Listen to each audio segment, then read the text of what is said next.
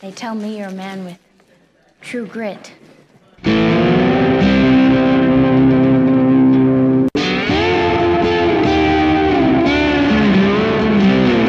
on the fastest podcast on the planet. I'm your host, Shane Davis, my sidekick, Pat Moore. Pat, we're running a little behind tonight. Yes, we are. Unfortunately, thank you everybody listening and, and watching for hanging in tight. We had a couple of technical difficulties, but um, we got a great crew behind us, and it sounds like we got everything fixed and we're ready to rock and roll. Now, that never happened with your race car, did it? No, What do you think, we Doug? always carry That's how that spares. goes. Uh, yes, I want to introduce our, our guest tonight. It's going to be uh, Doug Lenth. Thanks for co- joining us, Doug. Oh, guys, thanks As for having always, me. We also have the boss man, Kelly Jeffries, here, also joining us here at the table. Big boss man. Yeah, big boss man. Right. So, hey, Doug, uh, you know, we want to start out. Uh, I want to talk about that night out at uh, Bluegrass, probably one of the low points in racing you had. You're in your modified, and you're, you're good drive shaft race. Um, that's a little incorrect. Okay, We were heading to a USMTS race. there you go. It Okay. rained out. All right. So we came back to Bluegrass and we had an aluminum drive shaft in. Well, that's not legal at Bluegrass. All right. So we took that out, put our steel drive shaft in for the, uh, say, Burn one to switch drive shafts, basically. Okay. People thought it was too much of an advantage. All right. So uh, the steel drive shaft. And the steel drive shaft, uh, you know, I'm I'm trying to remember back in the day. That was a little shorter. It didn't go into the tail of the tranny as deep. No, the drive shaft actually broke off the rear end of the car. Oh my gosh. Um, and what it was is with the aluminum drive shaft, we'd run about eight and a half degrees pinion angle. Yeah. Steel one, we'd run eight. And evidently, we just didn't have enough clearance. And it bound up. Yeah. Plus, Bluegrass always had a little water strip going across turn three. You know, I, I think maybe that played a little into it. Come on, man. remember you remember those, Pat? Oh, yeah. All right. It's always nice if you're short on gear. That's right. Man, I'm going to tell you what. You come down that front stretch, and uh, you know, if, if you're turning her at 7,200, you'll be the eight grand after you run across that little patch of water. You- You know, the funny thing was, we took a backhoe in there, we dug all that out, we filled it with gravel, put 50 gallon, 55 gallon drums in there, and some pumps. Man, you still had. Still had it. I mean, you wouldn't believe you pull the lid off those 55 gallon drums and the water would be so clear you could just dip a glass down in there and take a drink of water. The old Hawkeye water. So, Doug, uh, so that night when that drive shaft broke and come up through the car, tell us about that. Um, well, we were out there racing, and we were leading, I do believe. Coming across, coming out of turn four, there, I went through the water, buzzed the tires, and I felt it shake a little bit. And I thought, okay, you know, I've lost drive shafts before. Yeah. And I rolled out of it and rolled back in it. Kicked that back. I was on the green flag lap, and I felt it shake a little bit. So I got out of it. I went through one and two nice and easy, and it felt decent. So I rolled in the gas again, and felt pretty decent. When I went to pick the throttle back up, it just lit the tires, and I mean, it instantly bounced the tack up to eight grand, and I just heard it thudding through the car. Yeah. Wow. Yeah. Man. And then I crossed the, the finish line there, and that's about where it exploded. And on the video, you could see the actual my three piece driving suit, the top. Actually, you see a puff that looks like smoke coming out. When I rolled into the pits, I was sitting there naked. It took my t shirt and my coat and just turned it to dust. That's Oh how my fast God. that drive shaft was spinning. Yeah. Wow. Yeah. Wow, it just caught it and ripped it right off. Yeah, when the drive shaft, it, it when it hit the drive shaft loop, it bent at about 30 degrees, at about a foot back, and it came around, you know, in a bigger circle. And when the U joint broke, it took the end and made a hook out of it. And that's what was sawing through the car as it was spinning. Oh, my. And uh, yeah, it came all the way up through and went through, and it grabbed the seatbelt loop and wrapped the seatbelt loop down so tight it pulled me all the way over. And uh, then it sawed up in my helmet and got me up to the chin and the chest right there. Okay. Wow. So, how long were you down with the injury, Doug? Um, I drove for Sean Sanders a year later, Okay. maybe a year and a half later, probably a full year. All right. Yeah, it's Yep. a neat deal. I still got U joint needle bearings in my chest right here. Oh, They was my. spinning fast enough right here. They stuck in me like darts, and they're still in Yeah. there. Wow. Hey, maybe you got to take one of those cards with you when you go to the airport and fly because, you know, you set off metal attack. I was just Well- going to say, explain that to them. Oh, man, look you go. at that. Yeah, Doug, it was a hundred and over a hundred. Uh, I don't know how many screws it was. It was well over fifty inch and three Holy quarter cow. screws and three And titanium you were back in the car next year, the Yeah, next year. I got some rods in there. How does that feel? Uh, you know what? Um, I mean, you got it. Do you think about it? I mean, you got to think about it, oh, right? you know, I, I've always been a risk versus reward guy. I don't get real nervous. I get that. Like, Believe me, even in this car that. here, we just had a drive sh- a U joint go on week one, Okay. And boy, I'll tell you, if you don't think, but I still got my hand down on the shifter going down the straightaway. You know, it's like, what the, what's wrong with you? You know? But, yeah. Uh, you know, it was a fluke. People ask me all the time, "Do you worry about it?" If, if I do that again and that drive shaft gets me, that was God's way of getting me. you There know, you go. because I mean, man, it, that's go. so rare to happen anyhow. And the old car was a champion. You know how far back you those. sat in those? You were sitting right on the rear wheel anyway, so the the yoke was right next to your hip. Yeah. There was just a lot of things that factored in.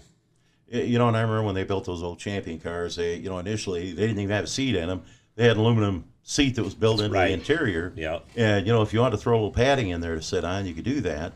But boy, those champ cars were fast. They were fast. I mean, Ricky Wages won the '85 championship Yeah. IMCA in a cha- in uh, uh, one of those cars. So, uh, you, you know, they were a good car. But so, Doug, uh, what led to that 20 year layoff you had? I come back and I drove for Sean, and we won some races with him. Yeah. Uh, and it just wasn't the same. I mean, I uh, I had gotten divorced through that time, Okay, and I bought a Harley. Bought a Right. boat, you know, and everything just starts changing. I, so you're a single guy with a Harley and a boat, and all of a sudden there wasn't a lot of time for the racetrack anymore. And right. and I had just kind of done it. You know, I mean, I, I really was over it, and I, I it almost feels guilty to say I, I didn't even miss it. You know, I mean, I bet you I went to less than uh, five stock car races the entire time I was out, and I could hear them from my house. I could hear them when I'm sitting on the river fishing, and it just, it just Didn't bother you. No, not a lick. Now, Doug, you got three sons. Yep. Your two older sons were able to watch you in your prime, winning races, Right. take the pictures. Your youngest son is how old now? He's six years old. Okay. That's Caleb. Yep. All right. And and was that a driving factor in kind of getting back in, or Well, it was. Uh, we were out golfing one day, and I were golfing quite a lot. And my middle boy, Aaron, who was 27 at the time, he says, "You know what really sucks? Is We get to be on all them checkered flag picks, and Caleb will never be in any." And I thought, "Hey, you know what? I can fix that." yeah? Well, I was a little tougher than I thought fixing it. Let me tell you, we got her done. So. You know what? Those guys are fast out there Oh, today, they are. Doug. And you know, I, that's the first thing I said when I did the prior interview to, prior to winning. You know, uh, we were asked, you know, are you sure you can do it? And I said, I'm sure we'll get one, but by no means is it because lack of competition, man. These guys are good. These guys are real good. You know, I look at uh, you know up and down the line from the young guys like a Spencer Diercks and you know on up to the seasoned veterans. When you see people out there that are struggling, that've been around racing a lot of years, uh, it's tough. And technology has went through the roof. Right. and you know being friends with uh, jeff morris uh, you know i go over there and now they got spring smashers they don't use the scales anymore and you know all the exotic shock packages they run and i thought my god i'm glad that i raced when i raced because it's just crazy Right. Yeah, I can tell you that uh, you can you can tell how long the guy's been in racing or how old school he is, but if he uses scales or if he uh, smash Yeah. numbers. yeah yeah you know we, we had the old grain scales and you, Yeah. we thought we were on top of the world yeah. Yeah, And so, that was uh, technology. A- and uh, you know it, it all changed Yeah. it, it was just uh, amazing you know i had said to jeff morris uh, it wasn't uncommon for a dominant driver to go out and pick off 25 feature wins a year and i remember jeff back in the day at East Moline i was doing his uh, website for him and he'd you know knock off 24 26 features a year but I, I told him i said i really don't see that happening around here uh, because we got so many great drivers and so many great cars i don't see the 26 win season coming. What do you think, Doug? I, I, I think your mindset's right there, but uh, Spencer Diercks and Bo Larson are Man, making a run at that, I aren't mean, they? come on. Woo! Wow. Yeah, they're hot. The boys are hot right now. You know, it's like uh, that Hawkeye 100 over the weekend. You know, Spencer, uh, you know, he's got three, four feature wins already in that modified. And, you know, I talked to him and he talked about how, uh, you know, we got to get the late model rolling a little better. And I said, Spence, you never race it. I mean, when you bring it out once a week or, Right. you know, they run up at Liberty, we'll see them up there. I mean, you really got to, when you run against the level of competition, they are, uh, you know, like a Ricky Thornton Jr. or uh, uh, uh, Jimmy Owens or Kate Dillard or any of them. I mean, they're in those things, you know, four or five days a week, and it's like, you know, driving down to Hy-Vee and getting low for bread, you know, when they climb in the wheel Right. and get behind the wheel. But I, I tell you what, he stepped up and had a showing on Friday. Yeah. Uh, Spencer was right up front and ran up front the entire race. So he, he did himself proud and did everybody that runs with him around here proud. He had a heck of a showing up there at the, the Hawkeye 100, Yeah. the, the preliminary show. Oh, so Doug, uh, you know, we talked about you know the low in your racing career, and uh, what about the highs? Oh, I mean, the late model feature win that had to be big. that was probably the, the biggest one as far as nobody was more shocked than me. Yeah, But uh, definitely the last one was really, uh, you know, it was really special. Getting Yeah. all the family out there and stuff like that. I So bet. It was I awesome. bet. Man, that's great. So how, how's your approach? So let's talk about if we can for a second. So you had like a 20 year layoff, as, just as a driver, and we did- we talked about the technology a little bit.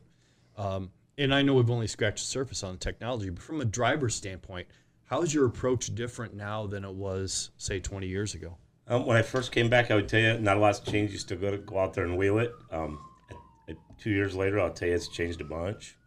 Set up suspension, things like that.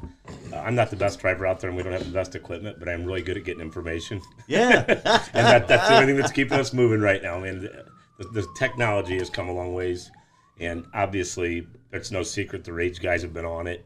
Uh, and just like all technology, though, the further it gets out there and the more people that get it, the more accessible it becomes. right. Uh, we just changed some major things here uh, for last week, and even though the car wasn't exactly right, Yeah. we we found some tremendous traction, Oh man. pretty much mimicking what some other people are doing. you know, Yeah, so- right. and with the help of some of the guys I race against. So. Yeah. Nice. That's Yeah. nice. It's nice that you shared this, especially with the amount of parity that there is with everybody being so close and the technology being so accessible to so many people. It's nice that you share it back and forth and especially when you're trying to get the things to turn, which seems to be the kind of the Achilles heel of the modern cars, isn't it? Right. The uh, the sharing back and forth, I don't think they're getting a lot back. but uh, Doesn't everybody feel that way though? Yeah, you know, it's just like anything. I mean, I'm sure if you had proprietary information, like as a chassis company, you're going to want to hang on to that as long as you can to get the most success that you can can or that you can. But uh, the really confident drivers that know they're fast, they'd rather just race your heads up anyway. You know, Man. Well, technology only helps until you when you learn how to use it. exactly right, right. You know, and I mean, because believe me, I, I feel I get it. Yeah. And it's hard to keep up because I'm on the same platform trying to keep up with, you know, and we have secrets, right? I mean, not secrets, but we have things that that we do broadcasting that other people don't. Yeah. Um, and you know, if it's and, and things go wrong, man. I mean, just because the technology is out doesn't mean it's all going to work together sometimes, right. That's right. So there's a, there's definitely a learning curve for sure. worst thing you can do is take one piece of that puzzle and think you got the puzzle. Yeah, that's right. you better have all the pieces in them in the right spot. You know, Doug, you made a perfect comment because you know I've said, uh, you know, I'm not going to mention any names. There's some top dollar teams out there that still struggle, and you know, my uh, brothers asked me, "What do you think's wrong, Shane?" I says, "You got to have all the pieces to the puzzle." Now, the, the pieces of the puzzle might be, you know, you're missing a tire guy, a chassis guy, a motor guy. Uh, you know, you, there's a lot of components that put that car in victory lane. They look in victory lane, they see Doug Lenth, but there's so much behind the scenes that goes on right. that a lot of people don't realize. Well, then you get you get you know you can have all the pieces of the puzzle. It better be the same car, better be the same driver, everything else. You know, Yeah, you can. right. People get you know real proprietary on spring rates or shocks, this and that. But that's that's you probably couldn't run if you knew all that anyway. You know, Yeah. you better have it all and get it in the right spot. And you know, then you get in uh, our cars of 2011. You know what I mean? you know So, what? That's unbelievable. Yeah, it's just it. And Eric Barnes, he's got an old car. Yes, yeah. He's doing a lot more with his than we are with ours, and to us. Yeah. Oh, I always say there's no such thing as magic metal, but um, like I said, you know, it's getting things to work where they're supposed to. Yeah. You know. Yeah, you're right. Very so nice. hey, let's talk about uh, the night you were inducted into the Hall of Fame up at East Moline. Yeah, I was up there that night, Doug, and uh, uh, you were very touched. Yeah, very first time I've ever been tongue tied in my life. Yeah. I can always talk. I always thought you make good race announcer. And then Yeah. you know you were you, you were just like set tongue tied. Yes, I was. You know what? To hear it all read out and to be sitting there, and at that point in time, after what we've been through, it was Sure. an emotional thing. And you know I looked up in the stands and there sits your dad. Oh yeah, And uh, you know, I got to tell you, I'm an emotional guy too. Uh, you know, it's just who I am. That's how I'm built. And when you went up and handed your dad that plaque, Oh, yeah. I mean, I'm just sitting there thinking, was oh, first here we class. go. Here comes the tears. yeah, And you know, it touched my heart. yeah. You know, That's it- for yeah. sure. Well, I'll take a second here a second. Yeah. Yeah. Since. I've been 15 years old, he's never missed a race in my life, Oh, except my for one time, and he just went on vacation last year, and he's still hearing about that. So Yeah. Get on him. Right, Oh man. So uh, you know, something else I wanted to talk to you about is uh, the night you finally picked up the win, Doug. yep. I mean, d- did you feel like it finally paid off? We're finally getting this thing going in the right direction. Um, it had paid off long before that. Yeah. Just getting the kids out there with the, you know, my little guy and my grandkids and my son and my dad. And I mean, we go down to any racetrack, we've got 15 to 20 people in our pit area. Around the enclosed trailer, there's food. You know, when you when you get in that set up, I mean, you've already won. You have really. But the uh, yeah, it was definitely the icing on the cake. Uh, we were getting closer and closer. You know, it was a lot of opportunity that night too. You know, I say that I guess you know we we were back to sixth there for a while. It just it was our night. Yeah, it was your night. And you know, I was kind of laughing because uh, uh, you know I thought you were going to knock that wall down in one and two. You're running. There, there was no more cushion. You know, No. I mean, you were using the wall to turn the car. But down in three and four, the line you had was you know taking her down the low groove, and and man, you were coming off uh, turn four like a rocket. Yeah, and uh, we were actually struggling down there, and we moved up about two foot, and that's probably the only thing that saved us there a little bit. Uh, you know, and of course, then when you can protect the top going in, makes Yeah. it tough. Even though Eric Burns tried taking that one too. Yeah, you, you know, you had uh, Brendan Durbin right back there, and you had Eric Yeah. Barnes, and and them guys were on you. But you were able- you know that forward drive, you'd actually uh, pull them a little bit going down the straightaway. Well, I think it was Mr. Jeffrey said during the, the commentary on the, the Done Right cast there, Yeah. you know, he made a comment one time that Brandon got through better than I did. The next time that I did, that's what it really was, is just who could get through there as clean as you could. Yeah. You know, without scrubbing off too much speed. And there was a time or two where Brandon tried a little low, and if I'd have hit the wall that time, it would have been a different outcome, you know. And, and there was times where I'd get through there really clean, and he'd be in the wrong spot again, you know. And it just it just played out that way. Like I said, it was a, an opportunity thing, and Yeah, a lot of luck. you know. So Doug, uh, your son Caleb, man, when you pulled down there in Victory Lane, you know, and they were uh, Oh, he was pumped. Oh, he was pumped. You got him up there on the roof, and I mean, he was on top of the world. That was everything to him. I don't know who was more excited, him or my 30 year old son, because he about mowed me down coming across that infield. That is awesome. You know, there's awesome. nothing better. That that's awesome. Hey, we want to let you people out there uh, know that if you got any questions for Doug or any one of us here at the studio, uh, you know where you got to type it in. Type in the questions. Do we have anything yet, Pat? We sure do. Shout out to Nick Jansen. Uh, he said he's proud to be a, a sponsor Yep. on. New on board this year. We're happy to have him. Yep. Yeah, so me too. Thank you for joining Thank in. you. Done right. Yes, Yes. Yes, sir. guys, please, Yes, sir. please comment, And you're telling please me- like and comment, and also please like and share. Uh, make sure that you that you uh, that you post and share uh, the videos. It, it helps us and helps all of us. So this uh, show we're doing right now, you know, if you share that thing, I mean, uh, share it on your page. I know I've got the Hawkeye Raceway Memories page. Uh, you know, I always share the uh, the show on that.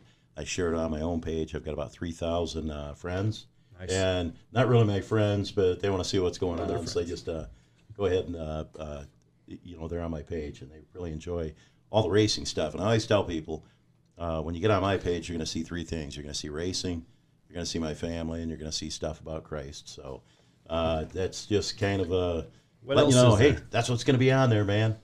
What a lot of racing. That's right. That's right. You know, I love to say smash that like button. Yeah, I love to say that. yeah. Like It makes me feel young. I'm not. I'm not. Don't get me wrong, but it makes makes me feel like it is. Hey, Doug. So uh, you were the number five L. Was that five length, and where'd the five come from? Yeah, well, we've always liked the number three. Yeah. We've raced dirt bikes our whole lives, so I, I was never really loyal to any particular number. Okay. You know, um, we won a couple championships with number 16, and I didn't even put that on any race cars. And Yeah, First race car I bought was a street stock and it had 41 on it. Right, I guy had already that. raced it. yeah. Uh, we drove that a few times and blew it up, bought an open wheel, and that had a five on it that Vanderhayden owned. All That's where right. the five Okay. comes There's where it come from. Really? Then I bought another late model that had 41 on it, so I just ran that. I mean, it's, it's there's no rhyme or reason to it other than the three. We like the three. Yeah. And, and on Sean Sanders' car, you had the three on there. Sean was always liking that number two. We used to butt heads about that. Oh, that's right. then Randy drove for him, and Randy was three. You know, so that was where that all come from. Now the three one three. What what's the meaning behind that? Yes, my dad's brother, and my uncle Don, used to race years ago. All right, figure now- eight. Now give me the name, Don Lenth. Don Lenth, yep. Yeah. He was uh, He was the king. he was a good figure eight driver. Won a lot of of a figure eight championships, a lot of races, things like that. And he was a great uncle. Yeah, Uh, he passed away last year, yeah. so uh, we thought we better put him on there somewhere. Well, you know, it was kind of funny. I remember when you were racing back in the early days. Uh, you know, I had said, uh, you know, I said something to the effect of, I'm announcing up at East Moline, and I said, uh, I thought Don Lenth was your dad, and you and I did Right. not know each other like we knew each other uh, now. And your mom come down, and she was laughing. She said, "No, that's that's Yeah, that'd have been a problem It's- if he yeah, was." right. yeah, so I thought, hey, I don't want to get any fights here. I don't know anything you don't know. It's just, Yeah. uh, you know, I. Uh, but yeah, he uh, he had an orange and white car. Yes, he did. Yeah, number, 13. Yep. And, you know, the guy was uh, one of the top drivers. And so uh, all the years that mom and dad took us up there, dad owned cars, he drove. Right. Dad was, uh, you know, he's one of those guys that, you know, I love him. He was uh, uh, middle of the pack guy. He just wasn't real aggressive. But boy, when he put uh, Bob Tolan in the car, uh, uh, Dan the Rebel Kennedy, some of those drivers, they were drivers that would run with Don Lenth. Right. That's his grandson that's out there in the 115 car. Is it really? Oh Yeah, man, that's so awesome. I like that. Yeah. Jake's got a little ways to go to be where Don was. the finish line would be a good start. You know what? He's not going to like that. you almost want to sit down and talk to him and just say, and, and you know this this is constructive criticism, and it's coming from uh, an old guy who's washed up, so you don't even have to listen to it. But you got to go slow to go fast. You do. and and Yeah. he drives every lap at times like his hair's on fire and it's a white flag. Well, he does have red hair. Yeah. Oh, there you go. So Yeah. it's like, Yeah. uh, young man, slow down. Yeah. S- Uh, it, because, because you got to make that checkered flag. There's only one flag that counts. And uh, that's the first thing I said the first time he drove. I'm like, well, you can wheel a race car. Yeah. Just we'll have a race car to get to the end. You'll be all right. You know it. You know he he. Uh, you could see that he's not scared. He's got the talent. Now he just needs the wisdom and the knowledge and just dial her backwards a little bit. I Right. mean, you know, I, Doug, I could blow your mind and tell you that kid's been racing with one wheel rear, uh, one wheel front brake since he started. are you kidding No, me? and for a safety factor, I've been busting his butt to get after it. We're getting it better. Who needs brakes, man? Yeah, no, he does not. He doesn't use them no, anyway? Is that what you're that might be a little bit of a stretch, but not Yeah. far, believe me. Yeah, that's uh, crazy. So, uh, tell me, Doug, uh, favorite racetracks? All of them. Okay. Yep, I love to be behind the wheel. Uh, Quarter mile, half mile. I love the half mile. I like them all. I really don't care. Yeah. I mean, if you want to race in your backyard, I'd come do it. You know, Yeah. I mean, I, you know how it is. You roll up over that hump, and I was trying to explain that to Jake before he went out for the first time. I said, enjoy Yeah. that because every time you do it, you're gonna be like, whoa. Yeah. Nice. You know, it's something special about uh, you know when you get on that racetrack, uh, you know you get in a zone and and you're really you know it's it's showtime. You're all race and and there's no yucking it up or anything like that. You're out there to put on a show. That's right. I really enjoy the traveling, you know, a little bit. We don't do much of it anymore, but going to a new place is always fun. You, know, you get the, everything's brand new and fresh, and excuse me, and uh, it's just a new experience trying to figure out where the line is and things like it's. it's I always enjoy when you pull up somewhere new and you look at it and like, oh, okay, this is where I'm going to run. Then you get out there and it's night club. Ah, this, this ain't working so much. is line. Uh, you know, and Pat, back in the '80s, you ran uh, World Outlaw Tour for a couple That's of years. Uh, I mean, you guys were at a different track. You know, a couple days a week, and Yep, almost every night, and that's that's the hard part. And speaking to that, it's you know that's that's a challenge, especially when you're racing against. You come into a place where you everybody that you're racing against has experience on the track, and you don't. yeah, Um, and so they know the line, they know the groove, they know what's going to happen, they know what gear to run or what shock package to put in and stuff like that. And so it's hard to that for that not to be a disadvantage. So if you can come in and and and get up on the wheel and be competitive against the local guys that are fast there, I mean that's you know that's a sure that's definitely a feather in your cap without a First, doubt. first time we ever went down to Canton, Randy Wages come up to me, and Randy taught me a lot. yeah, To say we weren't friends or we're friends, I don't know, but he taught me a lot. yeah. Uh, he come up to me and I said, uh, I, we were down there for some special, and I said, where we where do most people run down here? And he says, well, he said, just watch the leader. Two things: watch the leader and get out of my way. And don't hit the wall in turn Yeah, four. just get out of my way. That's right. You know, oh, I, love that uh, track though. That track that track is fun. down It's it's just crazy. yeah. the Big high night bank. that Randy had his injury, Dave Cook was flagging East Moline. I was announcing up there. And we were down the infield, and man, when that throttle hung wide open, uh, it- you know, it was a dark time. And you know, I prayed for him. I'm glad that uh, that uh, you know the good Lord said, "Hey, you got you got something left to do on Earth." Yeah. So, you know, he's still here. But uh, I'm I'm up at the racetrack when I promoted in 2011, and I looked uh, down the pit area, and some guys down there riding a bike around. And I went down the pits, and it was Randy Wages. And I said, Randy, what are you doing down here? And he said, You know, uh, I don't live too far from here, and I just uh, there's something about this track makes me feel good. He said, I like riding a bike around here and and just being around racetrack. And I He's said, probably just won three races over at the BMX right, track. right. Because the guy won That's- everything. You're probably right. Yeah. So he says, uh, uh, you know, I said, I, but I don't see you at the races every week. And he said, uh, you know, I just don't have the extra money. And so I took him down to the track office and I gave him a uh, season pass. and I said, be my guest. Now, everybody that knows the Davis boys and the Wages boys, I mean, we were at each other's right. throat every Yeah, week. I was around for some of that. Yeah, but but you know who he sat with every week up in the grandstands? My brother Sam. There you he go. sat right next to him. Yeah. There you go. And I thought, my God, here you are. You know, you were, uh, you know, these fierce foes on a racetrack, and then all of a sudden, sitting up the grandstands, uh, watching some great racing there. I think at, it's uh, a little bit of speedway. Ra- I don't want to uh, racing maturity. I don't know. When I left the racetrack, we were still winning races with Sean. The first car I drove after I got hurt was when Randy got hurt in. Yeah. I drove that for Sean. Oh, that was fast. Yeah, we had good luck in that car. Yeah. But throwing wrenches, competitive, Don't talk to me when I'm doing things, stuff like that. That's not how I enjoy racing anymore. You know, I mean, I enjoy being there. I'm enjoying the experience. And some of the people that I used to butt heads with a lot, I'm really good friends with now. So That's I think, you know, it just comes full circle a Yeah. little bit. You're watching all the young kids butt heads. It's like, well, it's going to be what it's going to be anyway. So I guess you learn to, uh, you know, you can stand there and drink a beer and talk just like we are. And then when you're out on the racetrack, it's still take no quarter, give no quarter, you know. But when you're a little younger, a little hotter headed, it ain't quite like that. That's right. Hey, I want to say for uh, racing results, I want you to go to iowaracingnewscom They've got all the results for racing here in the Quad Cities and the surrounding areas. Uh, we uh, we're going to cover results like we had in the past. We've got a lot of people that are doing that right now, and so we just want to steer you over to iowaracingnews.com and uh, had a lot of great uh, racing over the weekend. Man, Doug, uh, Matt Ryan, he was on a roll. He had uh, four in a row. That's right. Three in a row going into Davenport Friday night. Saturday night, he went down to 34 Raceway Park, got his fourth win. But uh, man, when you can get four in a row, Doug, you're doing something. Yes, you are. You know that he pits right by us at East Moline. I was hoping some of that luck would. Hey, that's it. Rubbed off you. yeah, Yeah, that's what it was. No, he's had a great run, and they're always fast. Yeah. You know, I mean, there's that that class. You know, you you see people come into town or drop in and try and race with them and this and that. Them guys are good at what they do too. You know, I, at, know. at no time is that a gimme anywhere. You know, Justin and Matt's Kai, one of Matt them guys Ryan. is fast. Yes. Yeah. You know what blows me away is Matt Ryan's a school teacher at a Catholic school. Yeah. You know, and here he's this fierce competitor out on the racetrack. And then, you know, I don't know, I, he's told me what great kids he teaches. But uh, I think, man, then he's just Mr. Ryan when he's at the racetrack. I mean, Nice. what, Very what a- nice. of a double uh, life to live there. You know what? That that would be nice though to have all summer off and get to race. yeah, I like that. Work all winter and, and race all summer. It sounds like should have been ideal teachers. job. I know you know I knew a couple of racers that were teachers back in the Yeah. day. Grew up. Um, and Sheila Ryan, I think she taught like elementary school. And, you know, she's up there in the stands and she's, you know, all Ryan. And so, very uh, nice. And so, Doug, what are you doing these days? Um, I'm working for Centennial Home Improvement over here. Okay. Yep. Um, with being ill, you know, I wasn't able to go full time. And Mark and Jimmy Preston over at Fant, they were great to me. They were. It was just one of them deals where it's just they needed a full time guy and it just wasn't working out. So they Right. go on disability, and we were getting close to that.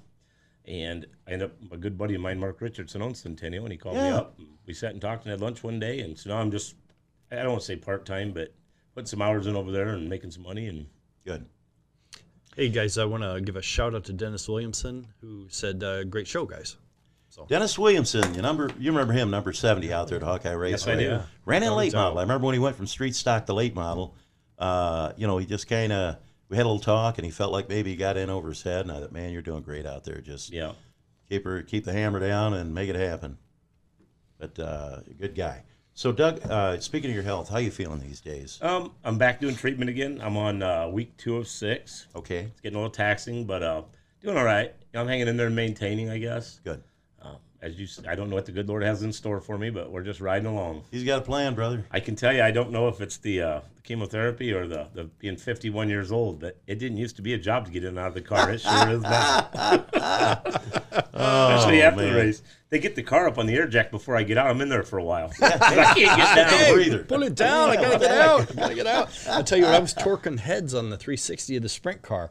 First time ever, kind of the same thing. First time ever. I get home and I'm like, God, my, my wrist is stiff. And the next day I'm like, I'm like this. I'm Yeah. walking around the house like, oh, what happened? I got old all of a sudden. Oh man. So I have to drive past Brandon Durbin's pit at East Moline. He always gives me a hard time pointing at his watch because I'm headed up so He holds his hands up in the air. It's like, it takes me that long to get my seatbelt and stuff. I'll be late. You know, I remember Herschel Roberts. Uh, you know, the last couple of years he ran, I, I was just amazed that I used to tell uh, Kenny Roberts that he was the healthiest looking sick man that I knew, and you know that's the way Herschel was. And I remember in 2011 when I was up there at East Moline, uh, I'm down at my track office, and in walks Herschel, and he, you know, and I'm, uh, you know, I'm just sitting there praying for the guy, and you know, hoping that. Uh, you know, the good Lord brings peace and comfort into the family's life. And Herschel comes in, and it's the same old Herschel. He goes, "Hey, you know, what can I do for you, Shane?" And I, you know, and I'm thinking, me, you know, Right. I should be asking you that. But he was Yeah. all about. Uh, he wanted to buy pit passes for everybody on the crew. I mean, if they they had like a dozen people that year helping them out in a race car, so he bought everybody's pit pass for the season. Wow. And then uh, wanted to know, hey, how can I help you guys out? And I, I just I admired that in uh, in Herschel, and so he, he was a very honorable man. Uh, man, that guy got along with everybody. And now here, man, Kenny out there when they went to the Lucas Oil Series. Uh, Wow. I Yeah. thought, you know, I, I'm just being you know realistic. I'm saying, man, you're moving up into the big leagues, boys, and and yet Jeremiah goes out and wins the national Yep. or wins the championship. I've only raced with Jeremiah a few times, but I've seen him race a bunch. And you know, the guy's obviously a talent. Uh, Kenny and you guys, I mean, the, the whole operation's a top notch setup. You know, I'm not surprised the results came, Yeah. but uh, wow, they got her clicking. That's And Garrett sure. Albertson, I mean, that guy, Yeah. he climbs behind the wheel of that thing, and all of a sudden they got a third up at Stewart, Iowa this year, and Yeah, to take one car and win a championship, and then to have a second car, and then to have that one be as successful as far as finish wise. I mean, that, That's that's an impressive feat. It It is. It, it speaks to the equipment and the, the the work that goes into They, the they they all work very well together. I've had the honor and the privilege to hang out with with them quite a bit, and I'll tell you, they're they're top notch all the Yeah. way, and they get along. You know, I mean, I get that. Everybody's got their scraps, I guess, right? right. Yeah. Um, you know, or whatever. But I I don't see it there. I just I've never really seen anything other than teamwork and, and just you know. Top Kenny play. helps me out a lot, and he, you know, I think he's that way for everybody. I think he just wants to help, and I That's think why that as a is. For car sure. owner, that's probably doubt a great about it. attribute to have. yeah, I mean, I, I know four or five guys that I race with every weekend that he has input with what they're doing, or has had input with them, and to, for a guy to be at that level and have them cars, and you know, I, I just think he loves the sport and loves to help people, and Yeah. Well, and I think you know if you look at even at the results of, of the of the Hawkeye 100, the top three, the entire podium was all Illinois drivers. I mean, You know, can you believe that? that's a testament to yeah, I can't. I race level them of every week, and they beat. I competition. race I mean, with it's them. They're all pretty crazy. good around yeah, here. right. I mean, It's always been that it's way, if you remember it's right. You're right. stacked. Uh, you know, stacked. it, it's really has, man. You go back to the dark ages and the World 100, and uh, you know, it was people right here in the Midwest that uh, that grew up racing dirt tracks around here that found success. And then when you look at IMCA and USAC and the whole town of Keokuk, I think had a race car at one time, and uh, you know, you had uh, Lem Blankenship, Gordy Blankenship, Don White. You know, in their the you know 50s, 60s, 70s, they had you know they were dominant. They were from our area. We have always had.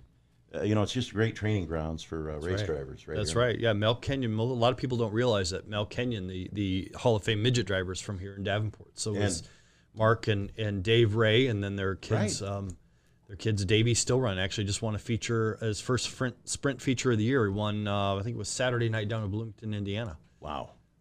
Something. So I he's always talked about it. how tough it was back when I raced. Yeah. Yeah. Lots back, you know, the old guy talking like Rick and Randy Wages, Rick and Ray Cox, Yeah. Davis Clark, blah blah blah, Leland Bushman, Carl Bloom. Go jump the name on feature today. It's not any easier. You know what? It ain't it's the any cream of the crop around here. It always has been. For the Well, most back in my day, Yeah. Yeah, yeah, back in the Stone Age. that's right. Pretty sure That's if right. you can win races from the Quad Cities, you can about win them anywhere. Uh, You know, we always said that. You know, when you looked at, uh, you know, I'm rolling the clock back, so we're going to get in the hot tub time machine and go back to the 80s. And when you look at Mike Cothran, you know, national champion in IMCA modifieds, Dale Fishline, uh, Rick Wages, you know, myself. I mean, these are all, we dominated racing and modified for a lot of years, the guys right here. And it was pretty amazing. And now here, IMCA modified, it's the largest sanctioning body in the United States of America.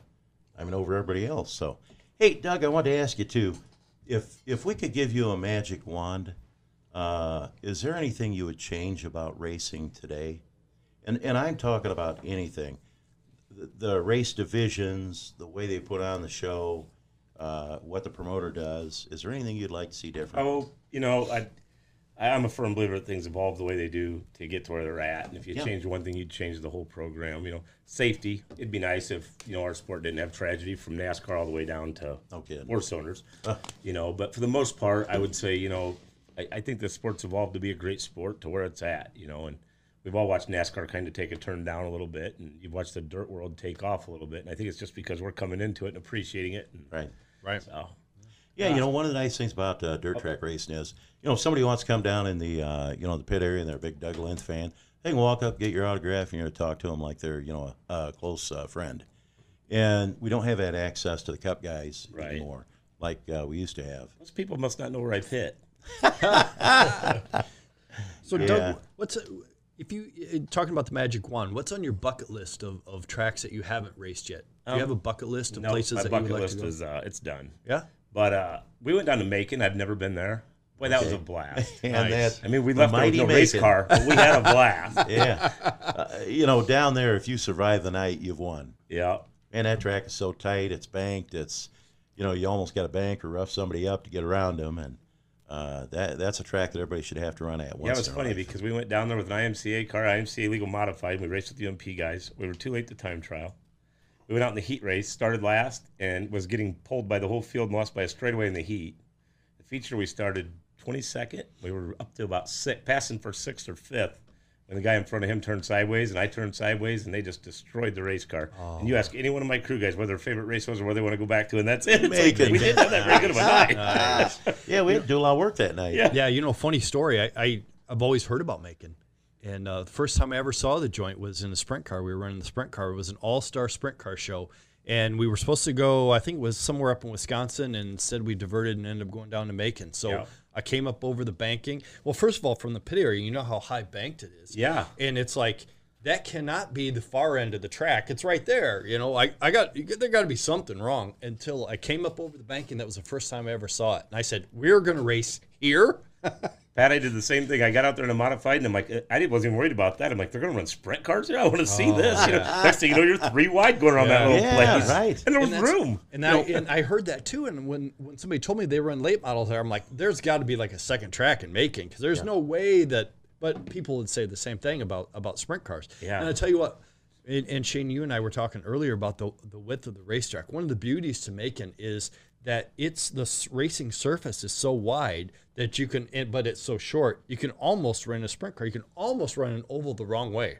If you go out on the I can believe straightaways and down in the corners, you could almost run. You'd run that thing kind of however you want. Even in the modified, it gets pretty close when you're running the bottom. You're swinging way out there, and I bet it's a oh, fun little joint. it was run. three lanes wide. I used all three of them the whole time.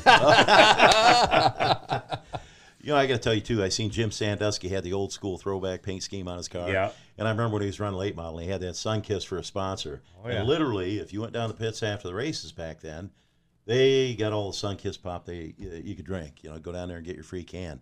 And so, yeah, I really enjoyed seeing that. Uh, one on the car, you know, one J, I think uh, Jim runs, and uh, seeing that Sunkist logo on the side of it. It's just uh, I remember the brought back a lot of Sandusky's, fond good memories. Yep, it's, it's nice, you know. And uh, Jim was just running good Sunday night. You know, we get out there and seeing all these new faces and young guys and grandkids of the guys you used to race. Yeah, right.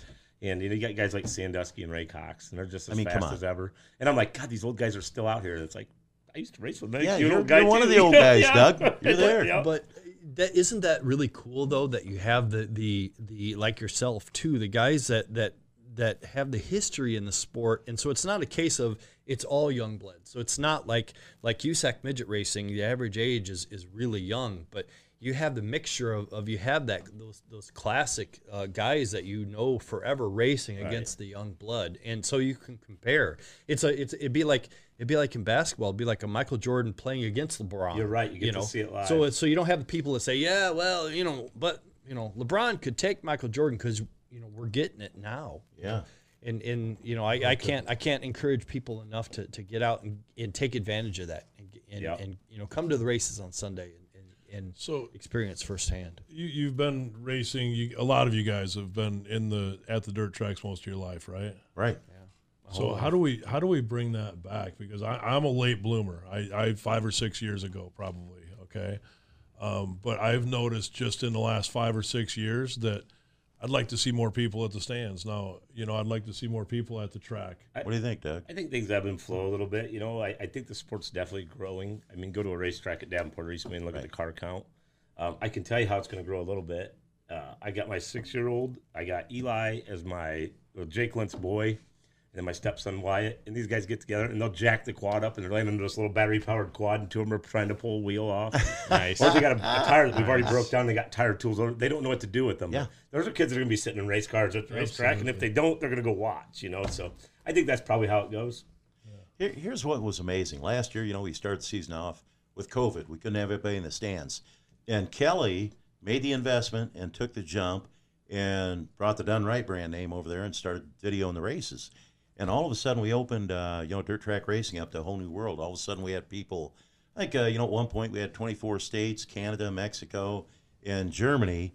And not that those people were going to be sitting in the stands on Friday night, but they were still valid fans that that paid to watch the races, and the promoter got a piece of that. And you know, it opened up a whole new venue to uh, people that could watch dirt track racing. I mean, Yeah. what do you think, Doug? I can tell you, um, just back to like what these guys are doing. Um, I threw, I put Done Right on our car this year, and happy to have them on board. And that was something I wanted to do. Uh, we come from the dirt bike world, and everything is so blown up, you know, this and that. And in the race cars, it is too, but not at the local level. And we always used to say we used to video our own races then, and we still do now, so we can go home and watch them. And I actually use Done Right's footage, and then I use our footage so I can compare, so you can get different looks Right. uh, it revolutionizes things. My my daughter in law, who has three grandbabies at home, Brooke, she sits at home and watches it live while my son's at the racetrack with us. I- So it that's ties them nice. together a little bit as a family too, and that's something you might not see if you weren't a part of. But she actually calls during the race or will text and talk, you know. And if this was before you guys started doing that, that wouldn't have happened. That's right. You know, right. so Well, yeah, thank you for that, and uh, and I and appreciate putting on a car too. I, I really appreciate that. we're happy to, Um, to promote. Yeah, and and you know it was last year was a rough year, so but you know I mean it worked out, and and I'm I'm trying to figure out how to let everybody kind of win a little bit, right? Right, I mean, yeah. there's a lot of challenges in my world too, right? Internet is going through the roof. Yeah. Um, this equipment is not cheap. This equipment, when you put it together, uh, you get one thing, right? Right. One little thing that that could take just like just like anything else, I guess, right? But but there's a lot more to it than than I thought. I mean, I, I love the challenge. Right. Um, I love the people. I love the coverage. I love, and and I don't know if anybody knows, and this I want to let everybody know that part of part of our thing that we do is is for 15 bucks a month you can these racers these drivers can get the video on demand and you can watch all of our stuff for 15 bucks a month That's all of it just not live so you can and Just another live, thing yeah. and here's another thing that we're trying to add now we just we we just started uh, I just hired a bunch of people, and I have I have a great team, guys, and, and you guys included. We know that. and and I really have some really rock stars that that have come on board with us. Um, there are going to be some some challenges, of course, because we're trying to push the envelope, right? Uh, I'm not really trying to compete with anybody but myself.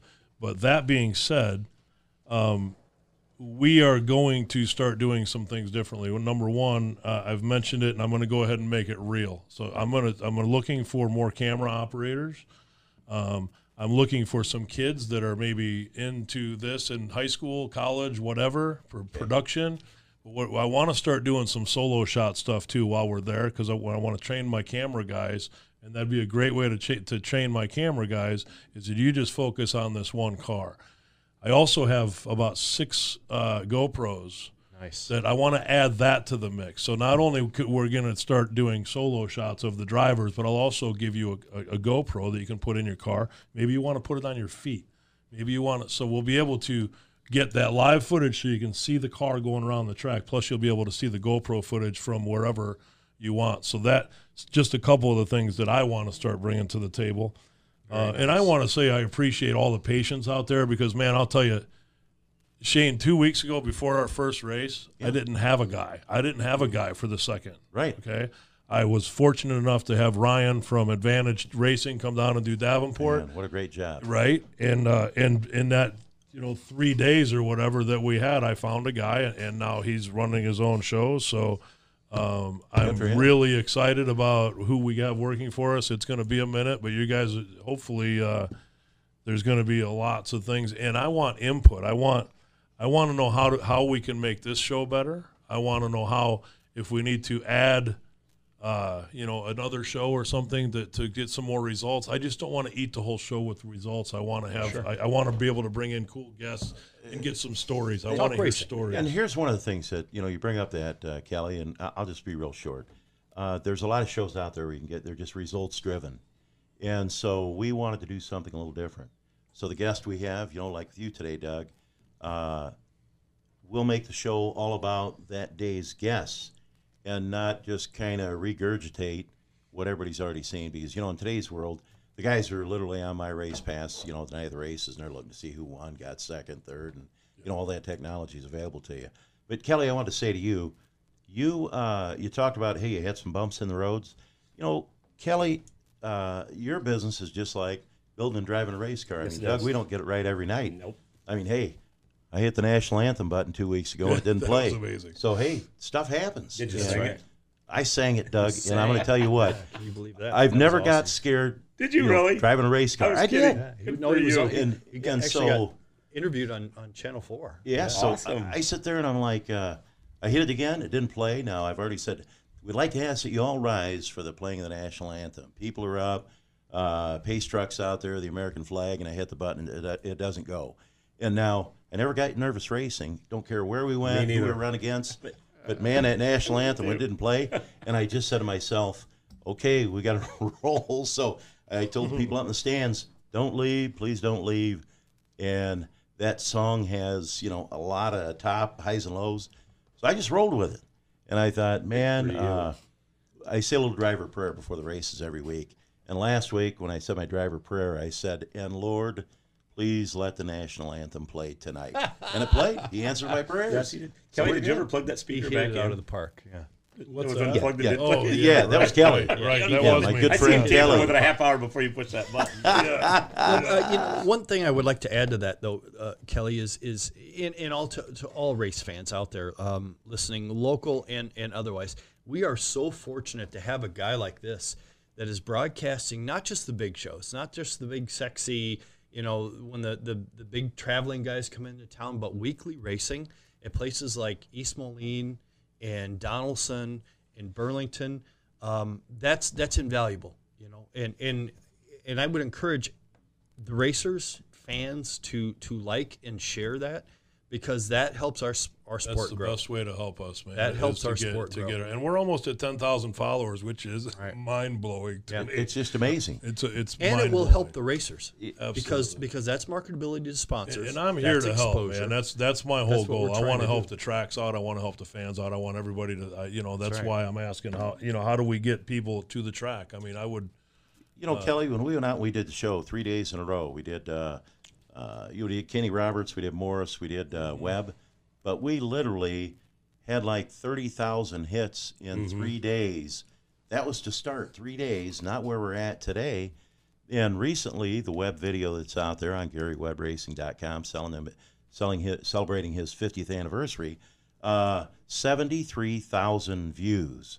I mean, that just blows That's- yeah, my that's mind-blowing. mind. it goes to it, it speaks to you know when we first started racing we raced four nights a week because we couldn't get enough of it Yeah, um, unfortunately those nights the three nights that you're off you're done racing until it's time to go back um, first of all the, the done right thing for 15 bucks you can't buy a better tool to tune your race car with Oh, i that's mean right. you can watch footage after footage and we do our own videos but i use that religiously and sometimes i just sit down and watch it and drink a beer oh yeah. you know, I mean, I enjoy the heck out of it. But it, it, it all goes together. And I mean, the, the three nights you weren't racing, you had no way to get to it. Like I said, that night you can crack a beer and sit down and look at it and, and go right back to the racetrack. And that was never a thing before. So it, it it's pretty awesome. and I also, a quick shout out to all the promoters that I work with Donaldson 34 Raceway, uh, Davenport, D- Dubuque, because I get that. I get that. I, I want people at the track too, and I want to be very clear on that. I'm not trying to take everything. I don't want everything. I'm just trying to help bring Just another venue. up. Without Yeah. a doubt. You I know, know a like way you could spike your viewers pretty quick. I think somebody commented on there. Maybe uh, put one of them GoPros on Spencer Diercks left rear suspension for a night. Hey, I like that. I'll bet the We'll likes probably- would jump That's quite a right. bit. People buy that. Yep, that would be a great one. Yeah, and I would I would absolutely encourage um, race fans because the accessibility of the racing. And, and I'll give you an example. I watched on on uh, a, a streaming app. I got to watch eight different wing sprint car races from around the country on one night. You know, Crazy. and, and it went from coast to coast. You know, I ended in California and I started in eastern Pennsylvania. Scott Um, Durbin Yeah, Scott Durbin's on. has just said, uh, "Watch that Doug Lenth guy when he leaves his studio." Uh, so I don't know what that's all about, Doug. But, I uh, kinda do. We're gonna have to talk about uh, talk to Scott about that and find out what that was all about. Oh yeah, yeah. Well, these guys are all proud of their race cars and their teams and stuff, and they got their stickers on their windows. I've been known to tag a few people with the three one three stickers. here Is and that there. what it is? Okay, nothing wrong with Probably why you walked in late. We probably better all check our cars. Boat or lawnmower, I don't know how many I got with me, but you're in trouble. Oh my God! That's so I'm going to be googling a three one three area code later. And be like three one three. Where did that come from? Yeah, well, that's good. That's awesome. Hey, so uh, uh, favorite movie, favorite band. I mean, when I went to the races to get fired up, I listened to music. Did, did you ever do anything like that, Doug? Um, no, uh, it's funny you said that earlier. You know, not many people are like what you were saying as far as not getting nervous. I'm one of them. Yeah. I don't get nervous. I don't. I don't. I don't mind restarts. I like to be in the front. I don't mind. You know, I just I just wired a little different. And evidently, you are too, and I didn't know Yeah. that. Uh, I can I can get myself motivated. Um, nobody. I don't get rattled. But I, I don't use music. I don't. I don't have. You know, Tombstone sitting right there on the wall. That's one of my favorite movies. But Mine too. I, I don't good watch a, a ton of TV. you know, uh, there's a lot of stuff going on up here, and a Yeah. lot more room for anything else. Yeah, that's right. You know, I remember nice. uh, back in the day when old Dan and I were running the national series, and you know we were sitting up Mason City, Iowa, one night, and we're waiting for our qualifier uh, to roll around. I would get so relaxed in the cockpit of that car, I'd, I'd just about fall asleep. I've dozed off at East Wayne. I've done that. And so, man, I'm heading down the, uh, we're up Mason City, and that was a half mile track, and we're going down a backstretch, you know, yellow lights out. And I, I'm reaching up inside my helmet. I'm trying to slap myself, pinch myself, because I got too relaxed. I'm like, man, it's going to be showtime, and you're ready to go to bed. But the point was, is uh, like Doug, man, I never got uh, intimidated or, or didn't have any fear. I just, it, it just never entered my mind. I know some national caliber dirt bike riders, some top notch top car guys that some of them have to go vomit, some of them have to go to the bathroom. that you know, crazy? And, and they're just as nervous as can be until the green light goes on, until the flag drops, or whatever. You know, um, I, I don't. I, I've I've often wondered, do we not just handle it different and not recognize it what it is? But I do not get nervous. I mean, I, I get amped up. I get on the back straight doing the same thing. I'm looking at the people over there and the, the pit guys. I know I got my shield up, you know, and then. About ten feet before that corner, you pop that shield down. It's time to go to work. you It's know, so- showtime. yeah, Yep. Yeah. Nice. That's good. And hey, Gary Webb, what about that guy? 72 years old and he's still out there getting it done. he gets in and out of the car better than I do. yeah, that's an amazing career. Um, and at the level that he's performed through that entire time is impressive as well. Yeah. You got guys like Leroy Brenner, and there's, Yeah. there's some guys getting up there in the years that are doing. Too. They started a feature over at East Wayne. I think you were announcing. You made a comment about this the experience on the front row is like yeah, right. 119 years or something. Yeah, Like, it was just crazy. yeah. I'm like, oh my God, those guys. Yeah, that's impressive. But it really is. And And back one more thing back to what you said about the sport growing. It's you know I didn't realize the the value of the media to the sport. I mean I guess you know I, I always would have thought I would enjoy watching like East Wayne Speedway on regular TV or whatever. But Gary Mativier did that video for us for the heart of the story, and I realized right then and there the potential for you know just using his videos to watch our car go down the track, sponsors. You know um, how much other people have enjoyed it. You know the people that will click on it and watch that video, and it's it's the same thing. You know you're doing that on a whole nother level as far as promoting it on a weekly basis, and and that's how the sport's going to grow. It really is. And you know I was just sitting there thinking of that, and it's it's it's taking so it to there's a it just because i mean people think of dirt i'm just gonna people think of dirt track racing and they think of people that just throw all their money into their car and that's all you know what i mean? They rent Right. out they get out there and race they don't buy anything they don't uh, their whole life is at the dirt track right? They live in the garage. So that's not true is it? No, it's not. true. People they i mean i've get i get support from all over the place obviously you know which Right. is awesome and i know that uh you know because i mean i'd, I'd like to look at some i'd love to get there sometime where i get some where we get some sponsors to help us out too Right. and i think that um so And speaking of sponsors, you know that's like with us and J and J Camper. You know, without those guys, uh, Quad City Directional, PRS Group out of Washington State. Now, these these the sponsors are getting bigger and further away, and that's only because of you know the, the notoriety or whatever they're getting from the media. It's things like that. Without those guys, we wouldn't even be out. I wouldn't be out there for sure. You know, I couldn't go write a check for the things that I do, but things, how long has it been since anybody like the newspaper anybody did any kind of results i didn't i used to see that not You too used long to, ago? Yeah. and that's how that's how far it's come. Because we used to race on Sunday night, and we could not wait to get the paper Monday morning That's to right. see where people yeah. at other tracks finished and things like that. Or Those even to days see are your we need to name start in a the newspaper then You know, I just done think- right yeah. newspaper That's right. That's right. You know, it was uh, kind of funny. I went to uh, Kenny Wallace's page today, and he was reading a uh, article that was in Stock Car Racing magazine, and it had him and his brother and Alan Kulwicki and Dick Trickle in it. And Joyce Standridge uh, wrote the article. You know, and of course, you know, Oh, yeah. her husband raced sprint cars, late right. models, Rick Standridge. But uh, those days are just gone. The, the print media. I couldn't wait to get the Hawkeye Racing news every week. But the problem you got is when I was up at East Moline in 11, the phone would be ringing at you know 10 o'clock at night. People want to know the results. I mean, there we live in a uh, you know a world where everybody wants the information quick. They go through the drive-through at the restaurant. They want to get their food quick. They want everything now.